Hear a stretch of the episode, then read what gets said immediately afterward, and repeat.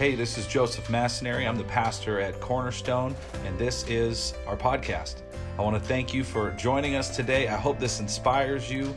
I hope this helps you build your faith. I hope in some way that God will challenge you with a new perspective as you listen.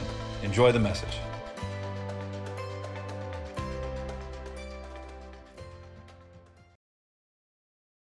If you have a Bible, would you open it up? How many of you love getting into God's Word on a Sunday? Let's make that a priority. Let's do it. Would you open it up to the book of Matthew chapter sixteen and hold tight to it? We are in like week four of this series called the Easter Ensemble, where folks, we've been looking at um, all of these supporting role characters, all these people who did something significant for Jesus, and they played a part in the story of Easter. They all play a part in that they are doing something small, yet significant, pointing people to the greatest story, the greatest hero, the leading actor, the, the star of the show, what Easter is all about, pointing people to the King of Kings, the Lord of Lords, Jesus. Amen? So, you know what? What's been on my heart as we teach this series is that we recognize today, two thousand years later, that this Easter Ensemble cast, it doesn't just apply to those in Scripture that we are reading about today or that the church has been reading about for two thousand years, but that we have a mission and a task at hand to Matthew twenty-eight nineteen, to go into all the world and make disciples, right? We have a part to play in this Easter ensemble, directing people to Jesus, directing people to the King of Kings, directing people like Mary Magdalene said, he is not here. He's, the tomb is empty, right? She was the first to announce that, and we have the same announcement to make, that there is hope for your life. There is grace for your life. There is a solution to, to the sin problem that we have in the world. There is hope. That hope has a name. His name is Jesus, and hope is alive. Somebody say amen in the house, right? So as we get going, we want to take a moment, and I'm just going to start preaching, but as we do, we have our Easter invitations that are, are simply, the message is, hope is alive. And so if you, we, we have thousands of these. We got a great price. So take twenty, take thirty, take five, take one. But let's grab an Easter invite. Can we begin to kind of pass those out, and let's just start shuffling them down the rows as we begin to get into the Word this morning? Because, you know, you may know all of our Easter information. We have our Good Friday services, which are going to be amazing. We're going to have our Good Friday communion, where Pastor Greg's going to sit down at the piano and tell the story of the crucifixion on Good Friday. Sunday morning, we're going to do something different, and we're going to also have a seven a.m. sunrise communion service with Pastor Greg. It's going to be really awesome, something new to do, and then we're going to have our nine and eleven. And are there kids in the house today? Where are all the kids today? Uh, wait, oh my goodness. Kids, where are you? I know it's Family Sunday. This is pretty cool, and I know, like, I just speak on behalf of my daughters. I'm a dad. We have not had an Easter egg hunt in two years, all right? So Easter, on, on at the eleven o'clock service, kids, are you excited? We're going to have an Easter egg hunt where you get to take those eggs home with you, and you get to take all the cavities home as well, right? So that is exciting, and uh, Easter is going to be a fantastic week. So we are just glad to be celebrating that. If you were here as we get into the message, a few weeks ago we had this series called Dynamite, understanding the power of the tongue, the power that our mouth has. And we spoke a little bit about how Las Vegas, if you've been in Vegas for any amount of time, for the past twenty, thirty years, you can remember a, a time when we probably blew something up. And what I mean by that is we, we, we would celebrate these implosions of buildings. It's kind of this like out with the old hotel and in with the new mega resort, or in with something new, right? We, we, we became experts at blowing stuff up and like making a big spectacle of it. But as we get into the message today, I want to prayerfully make this a, a personal message today. On a personal and individual level, we all have experienced some form of implosion in our own lives. This, this situation where we, we have done something, we said something at work. Maybe you've walked through a season because you you you lost something because of something that came out of you. You you lost something because of something you did or or something you said, a decision that you made. And and chances are we've all probably can relate to this, but if just in case you haven't, we all probably, if we haven't been through an implosion, chances are you've definitely seen one, right? I mean, you don't have to look very far from the news or news anchors or different people where we've seen someone work their entire life for something, and all of that comes crashing down because of some decisions or choices or words that people spoke. So whether it's a relationship that is broken down, it's maybe it's a, a, a relationship that used to be strong, a marriage that is, that is on the brink, maybe it's a friendship that has walked through an implosion, someone maybe you once...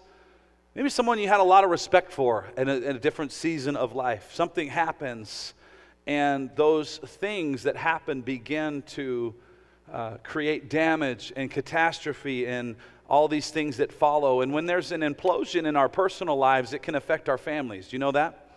Right? It can affect our, our work. It can affect our careers. It can affect our ministries. It affects everything around us because destruction has come into this situation. Is anybody here, um, I live out in the Centennial area. Does anybody here live in God's side of town, the northwest part of Las Vegas? Yeah, that's what I thought, right? No, I'm, I'm, right? Yeah, we love the west, the northwest, right? I live out by Centennial, and they, on the, on the corner of like Centennial and ninety-five, right by this Sam's Club, they just absolutely destroyed a car dealership. Right, in this parking lot. Anybody that, that lives out there kind of knows by that Starbucks. And I, I'm pretty sure because the greatest restaurant in the history of the world just moved in across the street. It's called Chick-fil-A, right? And I think they're, they know there's going to be extra traffic in that area, so they're making, they're sprucing it up and they're making it look nice. But what I find interesting right now, and for the last couple months, they have absolutely destroyed like a very nice looking car dealership. And I mean, it is just absolute chaos and rubble, and there are stacks and piles of broken rocks and broken bricks and debris everywhere. It just looks like a total mess. And when I drive by that corner, I can't help but thinking that how could this location ever be useful again? Right? It looks like it should be used for the, the film set of the next Avengers movie where they all are just destroying things and the, the superheroes are running around, right? It, it just looks like absolute chaos. And, and, and to me, there's something when we talk about our personal lives, sometimes we get this feeling, much like this corner of Centennial and ninety-five, like it's just so messy that it can never be useful again. Do you ever feel that way on a personal level? Like, man, there is just, there's so much wrong here. There's so much implosion going on, decisions, choices maybe that I've made or someone around you made, that it just feels too messy to ever be useful or used again. This is the situation we find ourselves in with today's cast member. Today's Easter Ensemble member, his name is Peter. Would you turn to someone and say, Peter? We're going to talk about this man, and much like Thomas, he finds himself in a situation where he falls to his lowest moment. He is following Jesus for three years. Jesus is crucified, and we know the story. And even among the twelve, Peter was like in that group of three that Jesus poured into, right? Peter, Peter was the man. He was, I think even unquestionably, he was the leader, right? After he, was, he, he, he led the disciples. And we're going to pick this story up. Jesus has been crucified. He has, he has shown himself already, but he has been resurrected. And we see that, that Peter actually goes back to a little bit of his old job in a moment. But if you have your Bible, Matthew chapter sixteen, and we're going to pick this up because we're going to see some things about Peter today that I pray we can relate to.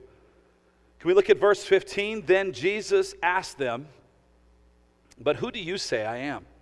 Simon Peter answered, "You are the Messiah, the Son of the living God." Jesus replied, "You are blessed, Simon, son of John, because my Father in heaven has revealed this to you. You did not learn this from any human being. Now I say to you that you are Peter," which means rock. Right here in this, in this passage, it's almost in a sense Jesus commissions Peter, even though he knows the failures that are going to come, right? Simon, his name, it's like this, it means this, this little pebble, this little stone, and, and Jesus says, no, no, no, no, from now on, you're going to be called the stone, the rock. And he goes on, if we know this story, he says, you're going to become the rock on which my church will be built. Now I say to you that you are Peter, which means rock, and upon this rock, turn to someone and say, I will build my church. How many of us know it's amazing that God continues to this day, amen, to build his church. And all the powers of hell will not conquer it. I love this passage because it's a reminder, and just like we saw with Thomas last week, we all have moments where as Christians we get it right, don't we? We score an A plus on that test that was given to us, that spiritual examination, whatever it is. We all have moments where we spiritually are strong, and just like Peter and just like Thomas, and then we can also have moments connected very closely that we are spiritually weak, where we just absolutely blow it at the same time. It's easy to remember, right, about Peter. We often point out the story, uh, much like Thomas, where he blows it. We, we would know this as the, the moment when, right, Jesus is arrested and taken away, and we know this story where Peter denies Christ. And not only does he deny him twice, or once, but then he denies him twice, and he denies him a third time. We're going to read about this a little bit this week and maybe in weeks to come. But if you have your Bible, would you flip ahead now to Luke chapter twenty-two? So Matthew, Mark, and Luke. Let's go to chapter twenty-two. Verse thirty-one, Luke twenty-two, thirty-one, Simon, Simon, Satan has asked to sift each of you like wheat.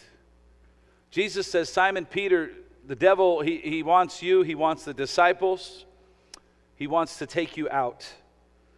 And one thing that I noticed here in this passage is that, you know, even think of the story of Job in the Old Testament. It seems to me like the enemy asks permission to go after the followers of Jesus.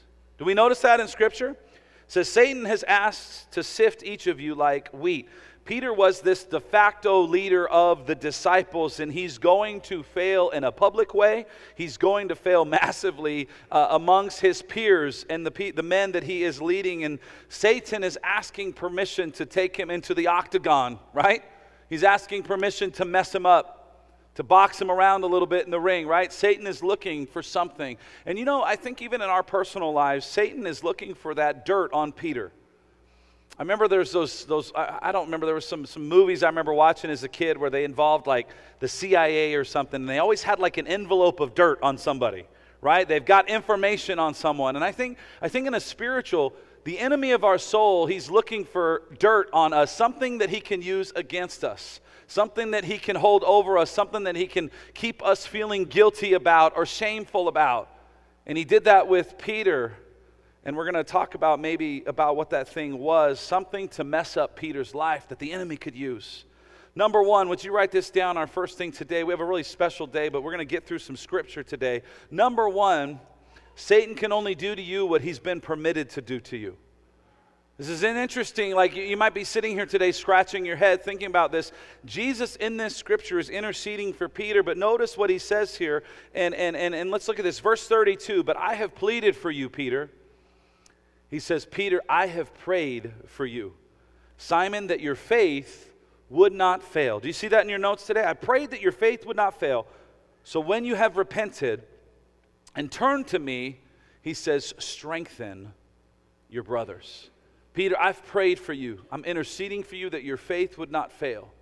But when you have repented and turned to me again, strengthen your brothers. I love this about Jesus. He doesn't say, Peter, if you repent.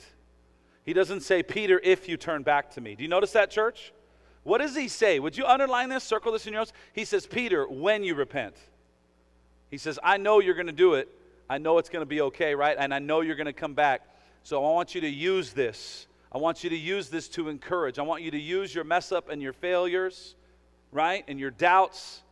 He says, when you repent. When you come back to me. Strengthen your brothers. The book of Matthew, chapter twenty-six, verse thirty-one, Jesus predicts, he, he says that, and it comes to fruition, he says, all of the disciples that night he was arrested, he says, all of you are going to run away that night. All of you are going to flee for your life. And look at what Peter says. He's always that guy to speak up. Do you know anybody like Peter?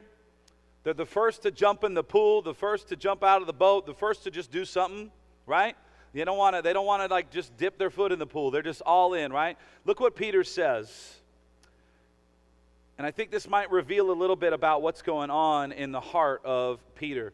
Verse thirty-three, Peter said, Lord, I'm ready to go to prison with you. You sure? You sure about that? And he goes on. Lord, I'm, I'm ready to even die with you. And we're going to see in a few verses, are you sure?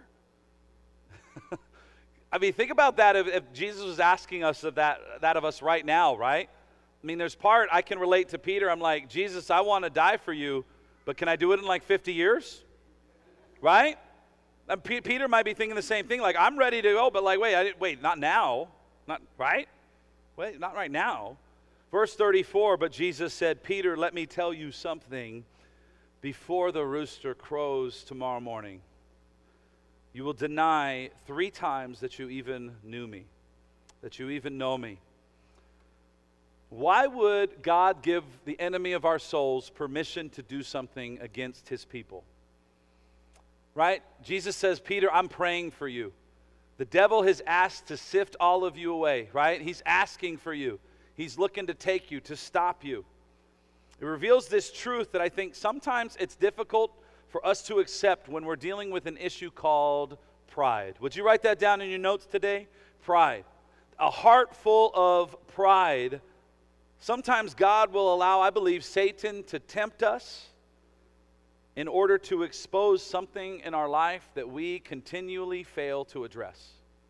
Did you hear that, church? Sometimes I believe God allows the enemy to tempt us, to use something against us because we have failed to repent of something.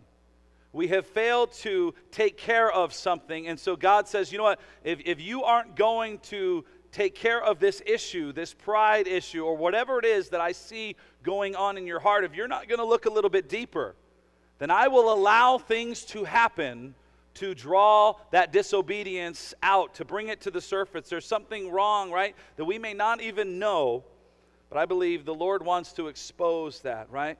God will allow our, our sinful tendencies to take place. He will allow, write this down, He will allow our sinfulness to be revealed so that it might lead us to repentance. Like that's, that's like when you think about it with Peter, he, he will allow our mistakes to be revealed so that it might lead us to have a heart that is repentant towards the things of God. This week, I was um, Monday night. I was listening to I was listening to a Bible study uh, online, and as I was as I was vacuuming my house, I had an earpiece in, and I'm vacuuming the house, and we're getting the kids ready for bed, and I'm listening, and something came up. But you know, think about like God exposing things, right? And we this was kind of it was just cool, but I never would have thought of it like this. But Uh, we were we were in our, we were listening in, and I was just kind of listening because it was just a nice time to get refreshed for me. And as I was listening to these men lead this Bible study, one of them said something. It was something like this. He said, "I love it when I see God move without a doubt. Like when I know that has to be God. That's only God doing that, right? Do you guys love it when that takes place? Sometimes, depending on the outcome, right?" Sometimes, be careful, right? And I was kind of like, as I'm vacuuming the floor and listening, I'm kind of like, what are they, all right, what are they, what are they going towards here? And what he was referencing, it's just so, I think it was just interesting, right? What he was referencing was the Sunday night slap heard around the world. Anybody know what I'm referring to? Everybody's like, well, we don't know what you're talking about. Right? Right? Don't you talk about my wife, whatever, right? He was referencing this issue that it was like, oh my goodness, I cannot believe the world we, I can't believe that happened, right? And as we were talking in this Bible study, we started praying and just talking about some things. But his opinion was interesting to me because what he said was this, much like Peter, right? He said, God exposed something in front of the whole world when that happened. He exposed the heart. He exposed what's going on in the heart of that actor. And he exposed it for the world to see, right? And it's a, in a sense, it's, and I remember like, The, the things that I was thinking in my mind, because in my mind I was like, some of us like joking about stuff, and we like like making light of things. And I thought, oh my gosh, that's a spiritual issue on display for all of us to see, like what's going on, right? And like Peter, Peter was totally exposed by the fire, right? Jesus is taken away and he's warming himself by a fire, and everything breaks down for Peter. We're going to get back into God's word. Let's look at verse thirty-two again and kind of hang out here. But Peter, I have pleaded for you in prayer. Simon, so that your faith would not fail, so when you've repented and turned to me again, strengthen your brothers. I love that it says when you turn to me again, because it, just by saying turn to me again, that means he must have turned away. Like by default, that means his back went, the, Jesus is over there, he went the other way, and he says, Peter, when you turn back to me again, strengthen your brothers. This scripture is so packed, it's packed with so much, but there's three things Jesus prophesies in this scripture. You can write them down if you want, but the first one is he talks about and he predicts and he prophesies Peter's failure. How many of you would like to like Jesus to do that about us, right? All of us say, yeah, we want to hear from God. Really? I don't know. He prophesies, first thing, Peter, his failure. The second thing, Peter's repentance. And the third thing I love most of all, he prophesies Peter's usefulness again. Three things in that one scripture. He says, Peter, you're going to fail, but you know what? It's going to bring you to a place of repentance. And when you get to that place, when your heart begins to look like mine, when you, when that pride begins to exit the building, Peter, then I will use you to change the entire world. But we got to get to that point. We got to go through it, right? Number two, even before you blew it, God was promising you that it's not too late. I love that about this passage. I love that as it applies to Peter. Even before Peter blew it, God was promising that it's not too late. Isn't that amazing? Right? We know in Scripture, right, it, the Bible says, and, and it says that, that pride comes before what? Pride comes before fall. Usually in our lives, right? Usually, in, and you can see like in pe- whatever it is. What was it about Peter? What was it about Peter that gave the enemy a seat at the dinner table? Right? What was it about Peter that left the door cracked open just a little bit for the enemy to work his, his thing, to get in the ring and begin to box a little bit with Peter, right? What was it that, that, that made Peter so prone to attack? Well, I think it's right here. Look at this in verse thirty-three. Peter said, Lord, I'm ready to go to prison with you. I'm ready to die with you. He's this loud-talking, loudmouth, whatever, right? He has this habit of letting his mouth just run wild. And how many of us know there's just a time where sometimes we need to just, we need to just shut it. Lord, I'm your guy. Lord, I'm going to go to jail with you. Lord, I'll even die with you. And Jesus is sitting there going, Peter, I love you, but no, you won't. No, you won't. Not yet, anyways. Not now. We know in truth, it would only take the accusations, right? A couple translations label this young lady. They say it's a, a servant girl. Peter says, I'm, I'm willing. I can do it, right? And in truth, we know the accusations of a young servant girl caused Peter to totally back away from this, these big, bold promises that he's making. The, it caused him to fold just hours later. Let's look at verse thirty-four. But Jesus said, Peter, let me tell you something.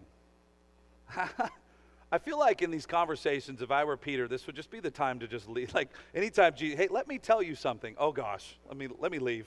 I'm out, right? I'm out.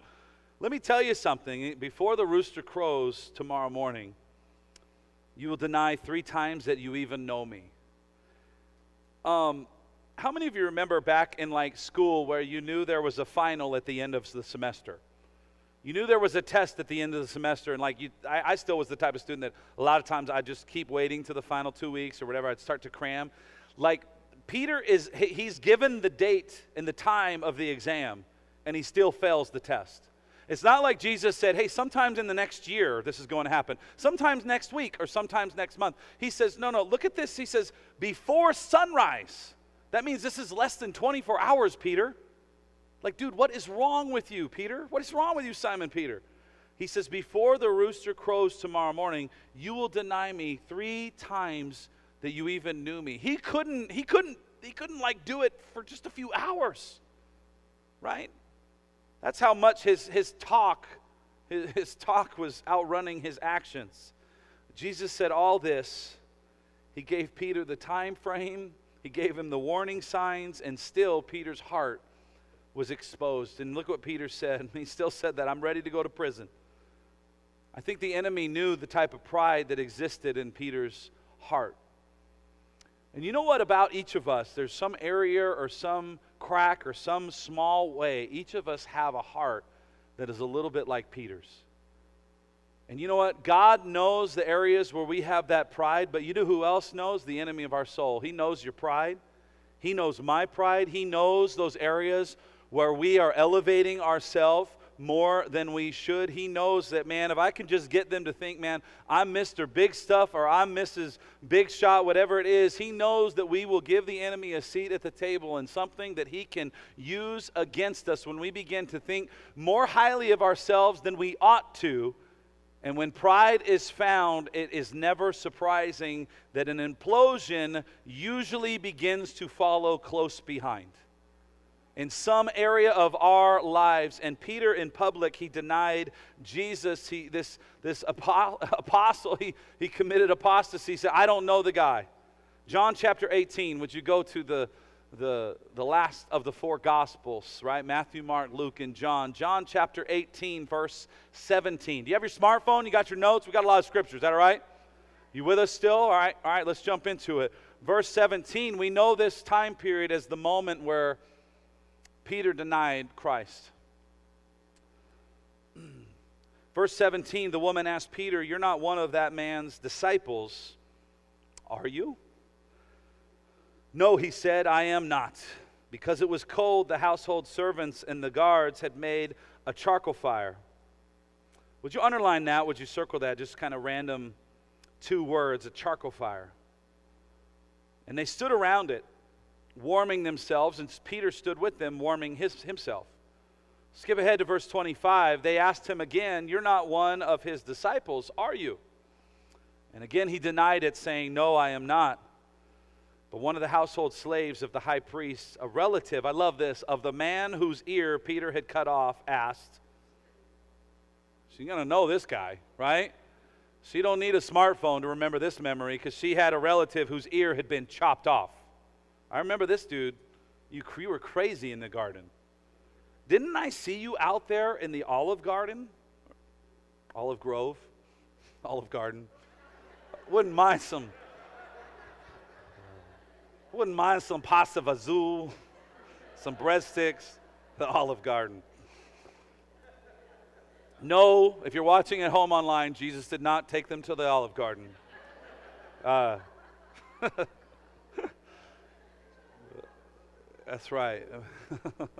Didn't I see you out there in the Olive Grove with Jesus, this young lady said. It's interesting, right? Um, the Gospel of Matthew and the Gospel of Mark, and it's thought that Mark was like Peter's ghostwriter when Peter gave his account of the Gospel. And so in the very Gospel of Mark, it's like Peter outs himself, because he says that, in that Gospel, it actually says that Peter began cursing at them. It says like he was so emphatic that I don't know him. His, his prior life as a fisherman rapidly came back to the surface. Because how many of you know fishermen probably, they know, they know how to swear now, and they know how to probably swear then. He maybe he, he kind of stopped doing it for about three years, so maybe he was a little rusty. You ever heard anybody who's just a bad swearer? Like they've been a Christian for so long, when they finally lose their temper and they say something bad, you're like, you have no flow. You don't know how to do that properly. Have you ever noticed, right? Sometimes people just sound goofy when they when they try to do that, right? And I bet you Peter, maybe that was Peter, he, he, he draws their attention, because the Bible says that he actually was so emphatic about the issue. I, I don't blankety, I don't, I don't know him. How many of us know, like, when, when we as men, when we really want to make our point, we get louder and we get more verbal. And Peter goes there, and he has this implosion.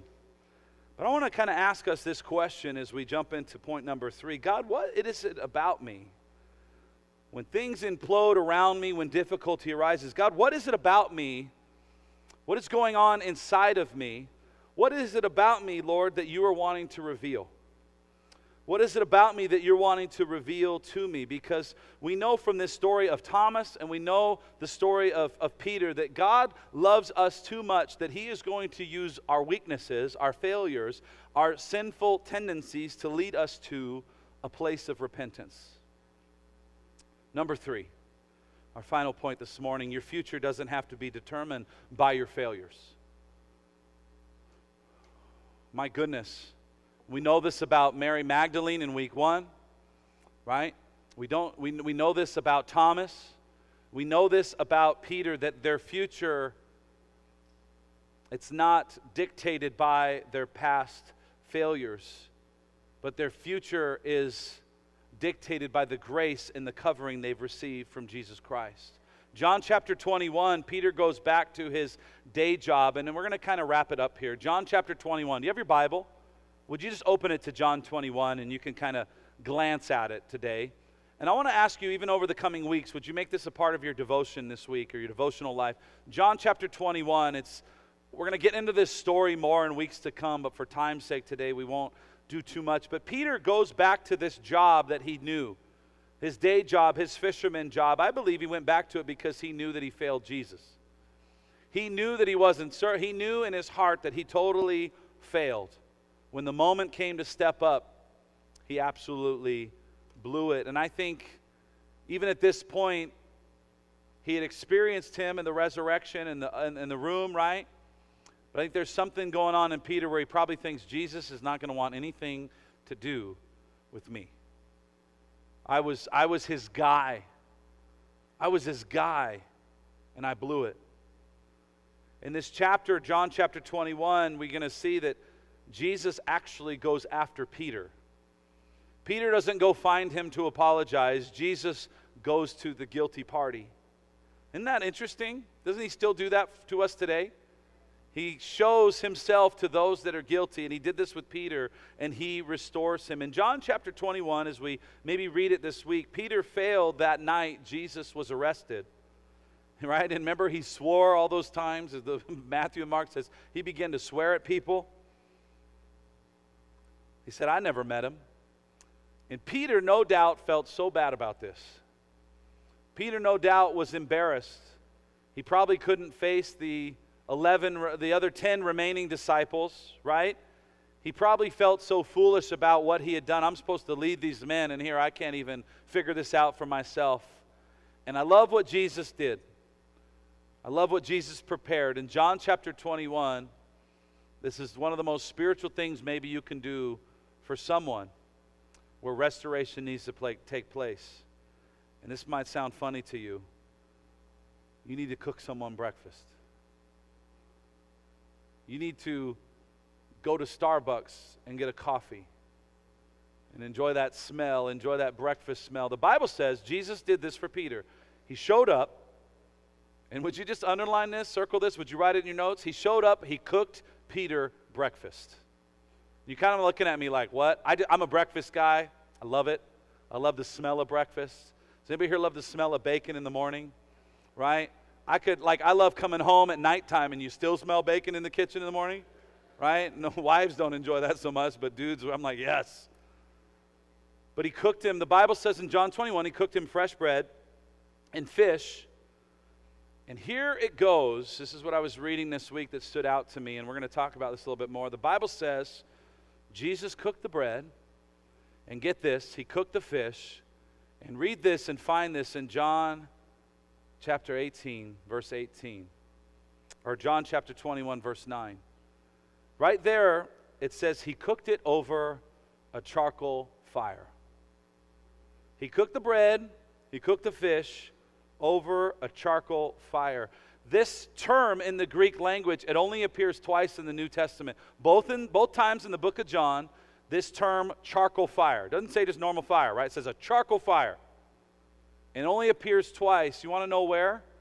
It appears right here in John twenty-one, verse nine, and then it appears on that night where Peter folded like Swiss cheese because a young lady asked him who he was. John chapter eighteen, eighteen, when Peter was warming himself by the charcoal fire, denying that he ever knew Christ.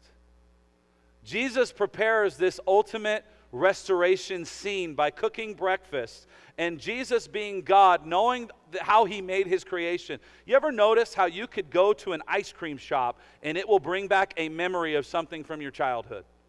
Right? You can go to you, a specific sound, a specific sight, a specific smell, and it triggers something in your brain that brings back a memory. I think Jesus knew exactly how powerful our our memories can be and how things can be triggered, how a scent can take us right back. And here we go at nighttime by the fire, right? Peter failed. But when the sun rose, Jesus cooked him breakfast, and in the morning by the fire, Jesus offered grace. All of it by the charcoal fire. I think he did this because Jesus wanted to make sure, Peter, whenever you are out on the road, Peter, whenever you are going to take the gospel around the world, Peter, whenever you are by the fireside warming yourself, I don't want you to remember the time where you totally screwed up and blew it, but Peter, I want to remember, I want you to remember the time I cooked you fresh bread, I cooked you fish, and I restored you, and I said, come back and be the rock on which I'll build my church. Amen? Holy cow, right? I think Peter wanted to... Jesus wanted to connect that. He said, you know what? Say good night to your failure and say good morning to the grace I have for you. Can we bow our heads? Let's pray, church. Come on. God, we love you. We thank you for this time, and it's good to be in your house. God, it's good to be in your word. God, we pray for each person here and all of those even watching online. God, we thank you for the grace that you offer us. It doesn't matter how bad we've messed up, how Peter-like we have been, that we have not been perfect, not one of us, but your word declares, Jesus is all about saying, my grace is for you. He constantly goes after us that blow it when we're not even going towards him. And so it doesn't matter what you've done or how bad you feel, but Jesus would say there's grace for you, because I'm going to cook you breakfast. And when you smell that fresh fish, when you smell that fresh cooked loaf of bread, Peter, I want you to remember, I want it to stir you up and remember just how much you have been forgiven. Because Peter, your future is not determined or dictated by that failure, by the fireside. But I want you to use it.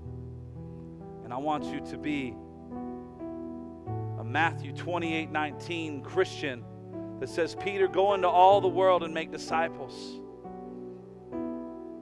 Father, encourage us to remember that for such a time as this. God, we see so much wrong, so much sin. We see it in our country. We see it in Europe. We see it in our neighborhood.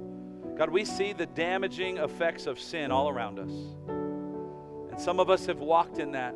Some of us have walked through an implosion. Maybe you're here today and you need a breakfast cooking moment. You need to come to the fire and accept the restoration and the grace that Jesus wants to offer you today. If you're here today and you know what, you can just say, you know what, I have been like Peter. I've been prideful. I've been doing my own thing. I have ran from God. I have not even wanted to publicly declare that I know God. If that's been you and you know what, you just feel like, you know what, like Peter, I need to come home. Like Peter, I need to come back into relationship with Jesus. Maybe you've been out of relationship with him, or maybe you've never given your life to Christ. Giving your life to Christ is, is something I like to say, it's simply acknowledging who he is. Jesus said, if you acknowledge me in front of men, I will acknowledge you in front of my heavenly Father. Giving your life to Christ is recognizing and acknowledging that he is the Son of God, that he is who he said he was. So if you'd like to do that today, I'd like to invite you just to lift your hand, just to lift your eyes, just to acknowledge him. We don't need to make it weird.